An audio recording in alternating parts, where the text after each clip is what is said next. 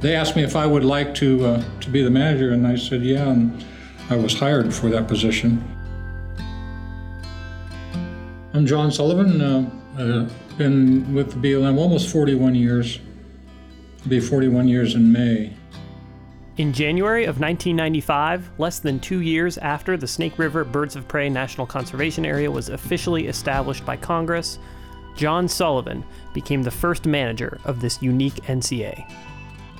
And one of the first things we looked at uh, was the issue of, of shooting ground squirrels out there.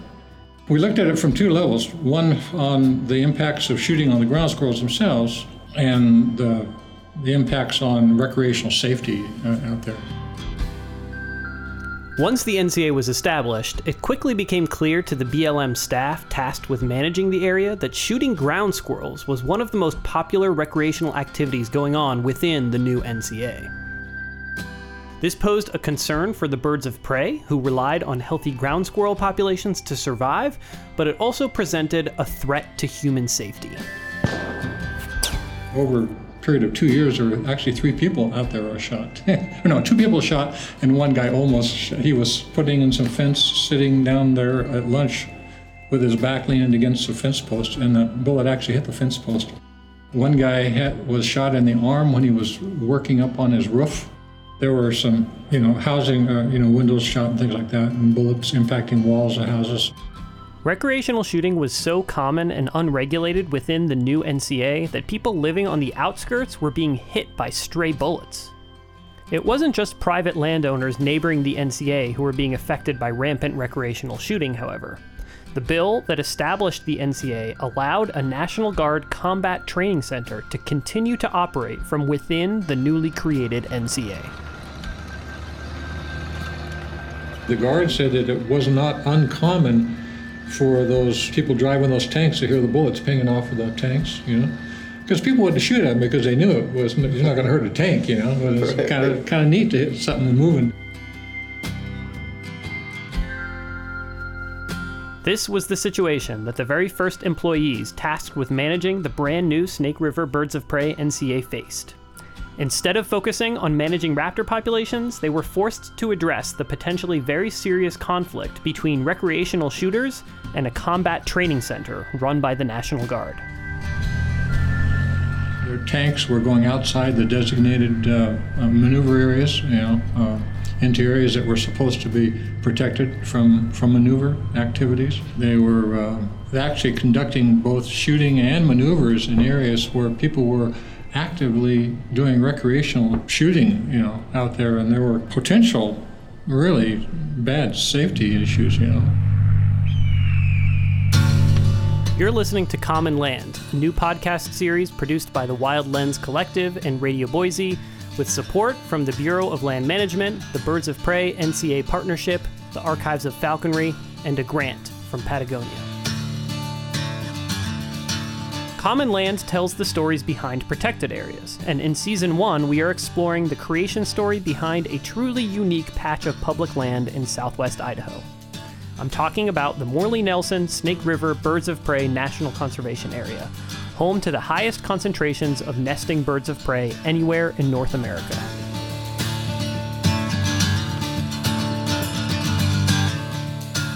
We used to have an annual meeting with the Guard. Um, and I tell you, those first meetings they were they were brutal. They'd be like eight nine hours long, um, and uh, very very contentious because up until that point, no one was really holding them to anything, you know. And then I came along and I'm a little bit of a hard ass, and uh, and uh, I started putting my foot down and, and making them toe the line, and uh, to which they they didn't appreciate that, you know more than one time, I remember the general going to the state director and basically wanting to get me fired, but that uh, luckily they understood what I was trying to do and, and backed me up, you know. As John Sullivan notes, the creation of the NCA created additional oversight as well as increased public awareness of the National Guard's activities at this combat training center, known at the time as the Orchard Training Area or the OTA, and now known as the Orchard Combat Training Center or OCTC. But the National Guard had actually been operating in the area for many decades, as historian and former National Guardsman Dean Hagerman explains. I actually served with the Guard full time for over 20 years. In 1941, the um, Army Air Corps signed an agreement with the BLM to use the desert land south of Boise as a bombing range. Interestingly, they didn't drop, you know, 500 pound bombs out there. They dropped 500 pound sandbags with a black powder charge in it so you could see where it landed. But uh, to create uh, the bombing range, they went out there with bulldozers and tore up the desert to create outlines of buildings and rail yards and all that so when they flew over it they could see where to drop their bombs. 49 they abrogated the agreement and in 53 the guard came in. They just started plowing roads willy nilly wherever they needed them. Uh, they started uh, lobbing artillery shells and machine guns and that kind of stuff, pretty much without consideration. As uh, one adjutant general stated in his annual report, that they were really fortunate the Guard has now got a desert wasteland to train in. Unfortunately, I think that's what most people thought of it was just a desert wasteland. I started training out there in 1980 before they'd had the withdrawal. You know, we weren't concerned about the animals that were out there. We had some limitations as to where we drove, but when Andrus did the withdrawal in, in uh, 1980, I'm not sure anybody fully comprehended the extent that that would impact the training out there. Dean Hagerman makes it clear that at the time of Andrus's administrative withdrawal in 1980, there was very little awareness among his fellow guardsmen of the importance of the area for raptors or other wildlife. There was also very little public awareness in the early 1980s of the very existence of the Orchard training area. That, however, was about to change. So it was in 1988 um, that the Guard released proposals that they want to, to really enhance and expand the, their use. That's the voice of Karen Steenhof, who, along with fellow biologist Mike Kochert, conducted the research that established the boundary of the NCA. Environmental groups, especially like Hawk Mountain, and everybody was up in arms that this would happen in the birds of prey area. Well, it turned out that it was the impetus for another integrated, multifaceted research project. It became public that the guard was out there. Well, the public all of a sudden woke up and said, What? The guard was very surprised because they'd been out there since 1953, and it's a huge area 130,000 acres, I think, something like that. So, you know, a significant portion of the NCA. The presence of a military training zone in this area was, and is, quite unusual, as historian Dean Hagerman points out. In the military, they call that kind of training range a kinetic training range, meaning there's stuff being blown up out there. Uh, and uh, it's the only kinetic training range anywhere in the world, as near as I can find, that sits in the middle of a conservation area or a natural area of any kind, uh, which is crazy. Because of the, the concerns, the Guard and the BLM partnered in what we call the BLM Idaho Army National Guard Research Project. That was essentially a large team effort, much like the, the research that was done in the 70s. And it was almost like deja vu. We had people looking at the prey, we had people doing raptor telemetry, we had people doing vegetation. The only difference was it was 20 years and there the technology had improved a lot. The GUARD project started in 91 and a lot of the field work wrapped up in 94, but reports weren't written until 96. And of course, one of the things in the legislation was that the GUARD activity would continue. At the time that the NCA Enabling Act was passed and the Snake River Birds of Prey National Conservation Area was officially created, the National Guard was given permission to continue its operations from within the new NCA. This despite the fact that Karen and Mike's research documenting the impact of combat training activities on the raptor populations hadn't yet been completed. It was frustrating, and it was not only that activity, it was the, the, the thing that bothered us about the legislation at the time is that the burden of proof for any activity was that you had to prove that it was incompatible or else it could continue. So, what did the results from the research conducted by Karen, Mike, and others in the early 1990s show? There were some effects on of guard activity on raptors, but they weren't probably as extreme as we had maybe feared. But it did change the guards' activities in some ways. Their tanks don't go through the best sagebrush habitat and things like that. There were more restrictions on particularly tracked vehicles because they break cr- through the crust of the earth. So not only do they damage the plants up front, they destroy the soil the plants are growing in. That has a longer impact. Fires was another uh, big issue. They had one fire that was 30,000 acres in the impact area. That's a significant amount of uh, habitat we lost in that one fire caused by live firing activity. You know. I, I actually issued the guard a, a trespass uh, notice, and I guess from in the history of the guard, it was the first time they'd ever actually paid trespass fines for for burning up uh, federal land, you know, uh, because of their activities, and and um, that that was something that didn't really sit well with them. yeah. Yeah, and for years after that, every time during one of their annual meetings, that they say, you know, we've done so much restoration. I said, really, where? And I said, uh, and I says, as it does it equal the thirty thousand acres you burned up in nineteen whatever it was, nineteen ninety five, ninety six? You know, and that just was just something I used to kind of gouge them a little bit, you know. While John Sullivan's relationship with the National Guard was clearly contentious, it's also clear that the Guard made significant changes to benefit the management of the NCA during this period. Before the research, if there was a fire in the guard area, they let it burn. Now they don't. They put it out more quickly, probably, than the BLM does. So the whole process did result in some changes in the way they did their um, operations.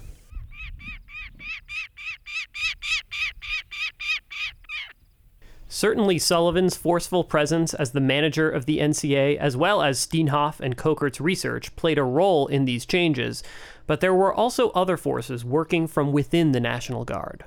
I do want to mention uh, somebody, Sagebrush Sally, and she was the bane of tankers. I will tell you, it's uh, it's she created resentment uh, and, and to a degree, I think, uh, inspiration because she was the first environmental scientist for the Guard that was working out there.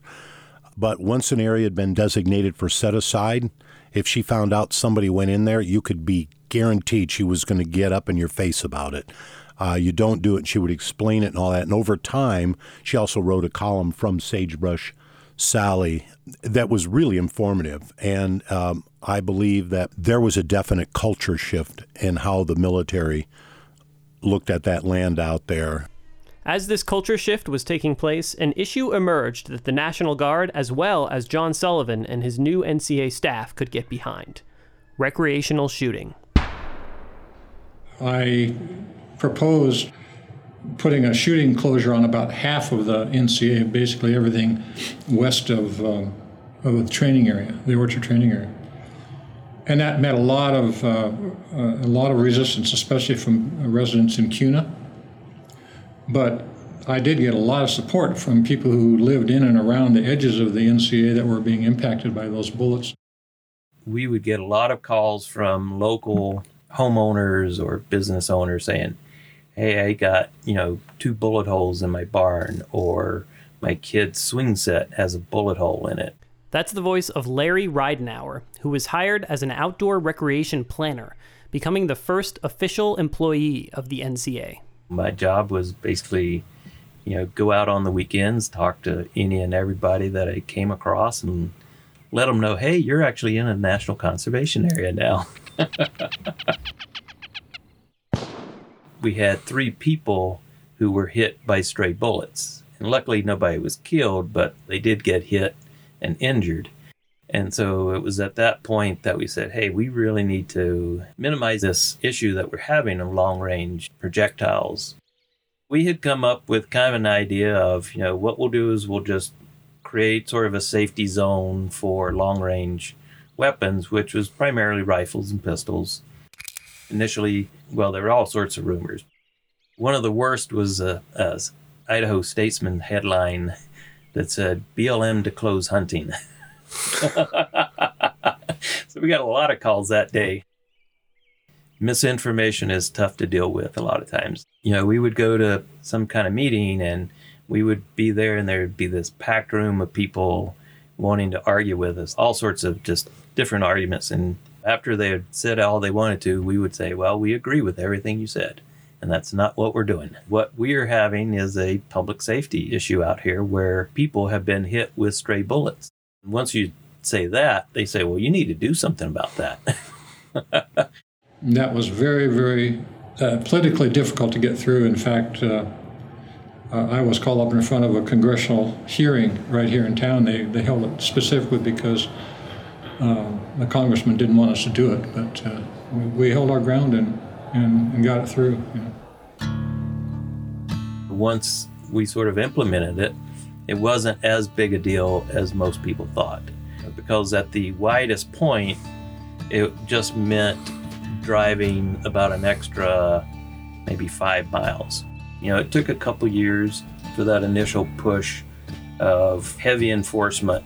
I spent a lot of hours crisscrossing all of those roads up across the plateau just to try to find where people are shooting, just let them know if you're shooting here, it's maybe not the safest spot. We'd like you to move a little further south. And and 99 out of 100 times they're like, "Oh, okay, I didn't know." Although the BLM was able to effectively enforce this shooting closure in the NCA, the recreational shooting issue had not been entirely resolved. The southern boundary on the east side of that restricted area, closure area, is the National Guard area. The Guard wasn't really happy with that aspect of it.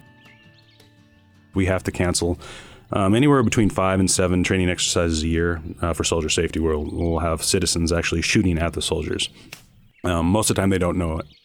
My name is uh, Charlie Bond. I'm the conservation branch manager for the Idaho Army National Guard. Uh, so when I grew up, my dad would take me out in what is now the NCA uh, off Swan Falls Road, um, and then we'd stop and then we'd go shoot. Um, that's just how everybody grew up when we did that. Use back in that area was considerably lower. The biggest change in use out there has been with our population increase. Specifically, late 90s, early 2000s, when we got that, that first big push. In the late 1990s and early 2000s, the Boise metropolitan area experienced a period of rapid population growth. And although the growth rate has slowed since then, the city continues to be one of the fastest growing areas in the U.S. And as the population swells, popular areas used for recreational shooting are being closed. In approximately 2010, they shut down Blacks Creek Reservoir to shooting. Um, there's a private parcel out there, and the BLM shut that down. That was a huge shooting area. It was easy to access, and everybody went there to shoot. I think that was one of the biggest things that all of those users then got pushed south, um, right into the OCTC. As the use of the NCA for recreational shooting has increased, the public safety concerns of the National Guard have also become elevated. The one thing we don't want is somebody getting shot out there. In 2011, we actually had uh, two of our field techs literally pinned behind a hill. Um, the people were shooting semi-auto and auto at them. They couldn't leave that because they, it was consistent shooting. Um, they tried to throw some stuff over, but they actually called one of the other techs, and the other tech had to actually drive over and talk to the guys until they finally stopped shooting and they could get up and walk out. BLM is working to actually provide shooting opportunities in specific locations to try to sort of corral a lot of the dispersed activity into certain areas where it can be done safely. Larry Ridenour now serves as the National Coordinator for Shooting Sports for the BLM, giving him the opportunity to use his experience working in the NCA to shape the national level approach that the agency takes towards addressing these issues surrounding recreational shooting. I've been on the ground, dealt with those kinds of things of it dis- decision being made at a higher level and how it affects on the ground people. You know, it's not just somebody in DC saying, "Well, I think this is a good idea." and not really understanding what the consequences of that decision might be. Initially, when we put in our rifle and pistol closure back in the mid 90s, one of the sort of little caveats we put in there was that if a local group wanted to establish a shooting area, like a target range, within this closed area, then we would be open to looking at those proposals. There's a couple of in in Oregon that are on BLM land that are run by a local gun club, and they're you know great facilities. They're very popular, and the issues with dispersed shooting don't seem to be a problem in that immediate area.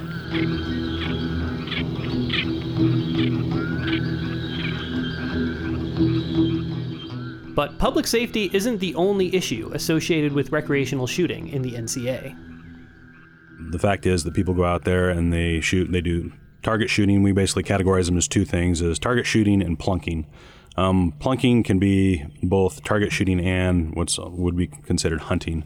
Uh, with, with the primary target out there is the Paiute ground squirrels which happen to also be the primary, they're probably the keystone species out in the NCA. They're the primary prey species for pretty much everything that's out there. This connection between recreational shooting and the uniquely dense population of ground squirrels in the NCA has been a point of concern since the mid 90s when John Sullivan became the first NCA manager.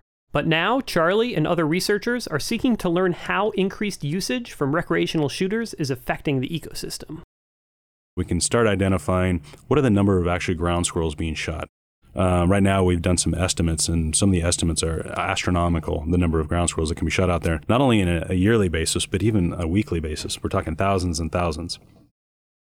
It's important to note here that the carcasses of almost all the ground squirrels shot in the NCA are left out in the field. Most raptor species will scavenge opportunistically, so for a long time, researchers have been wondering is the shooting of ground squirrels bad for raptor populations in the NCA?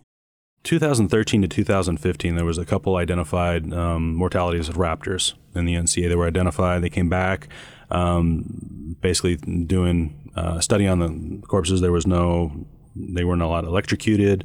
Uh, there was no uh, bullet wounds or anything like that. So they looked at the necropsy, nothing. They did blood samples and they showed elevated lead in their system. An elevated level of lead in the blood of these two dead raptors rang a warning bell for these researchers from the National Guard. Over the past decade, the issue of lead poisoning in scavenging species has become a topic of high concern.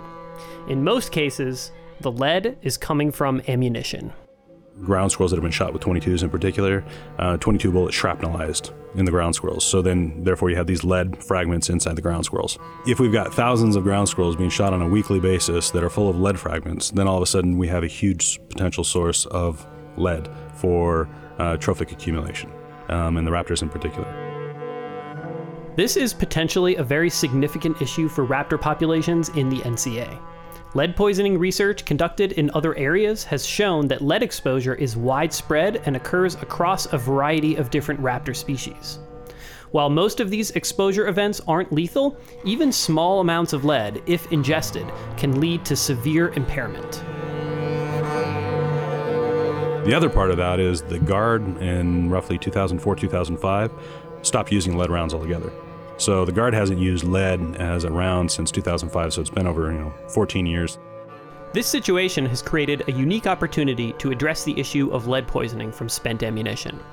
Not only is the US military and the National Guard willing to fund research as well as outreach and education efforts in connection with the lead ammo issue, these entities also represent a trusted source of information for many recreational shooters. This ongoing project, focused on the lead poisoning issue, may be the best example of the dramatic shift that has occurred in the relationship between the BLM and their NCA staff with the National Guard.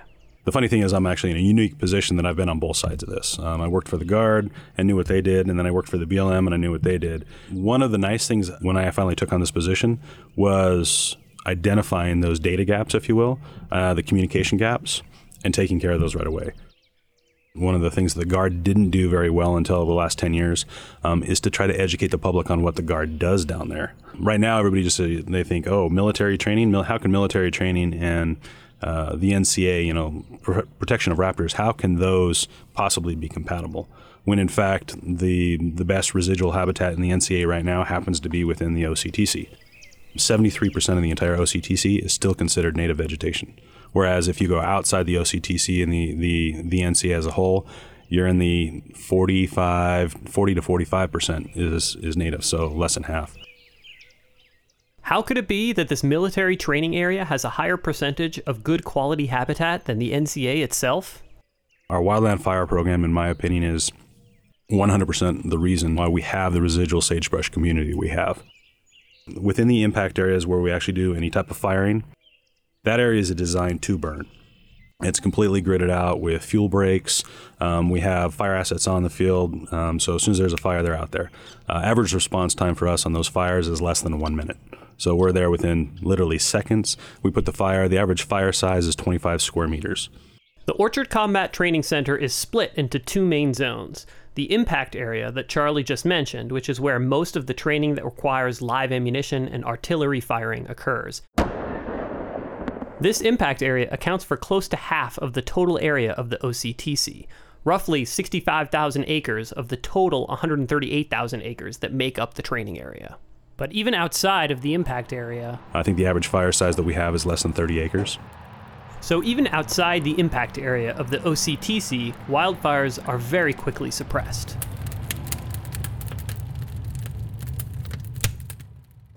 In many ways, the story of the Morley Nelson Snake River Birds of Prey National Conservation Area is a story about co management and collaboration between the Bureau of Land Management and the National Guard. Although this relationship was quite contentious during the early years of the NCA's history, the two agencies are now working together to address current threats to the area and its ecosystems. Now, with um, Amanda Hoffman in place, we work very well with each other. My name's Amanda Hoffman, and I'm the Morley Nelson Snake River Birds of Prey National Conservation Area Manager.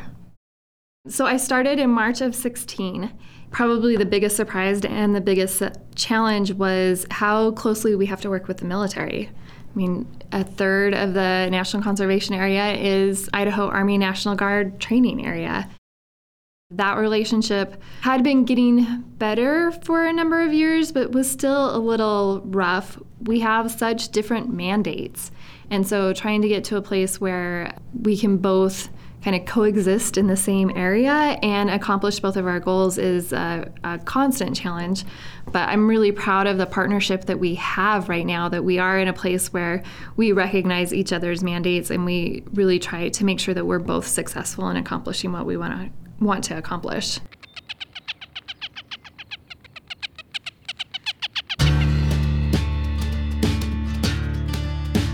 Although the Bureau of Land Management and the National Guard have succeeded in establishing a positive and mutually beneficial working relationship over the course of the past two decades, the threats posed by wildfire and invasive species have also intensified over this period.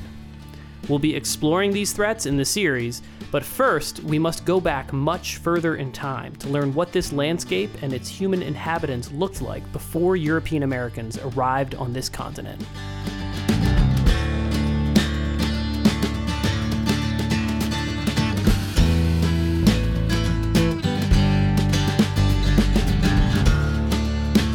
Common Land is a production of the Wild Lens Collective and Radio Boise, with support from the Bureau of Land Management, the Birds of Prey NCA Partnership, the Peregrine Funds Archives of Falconry, and a grant from Patagonia.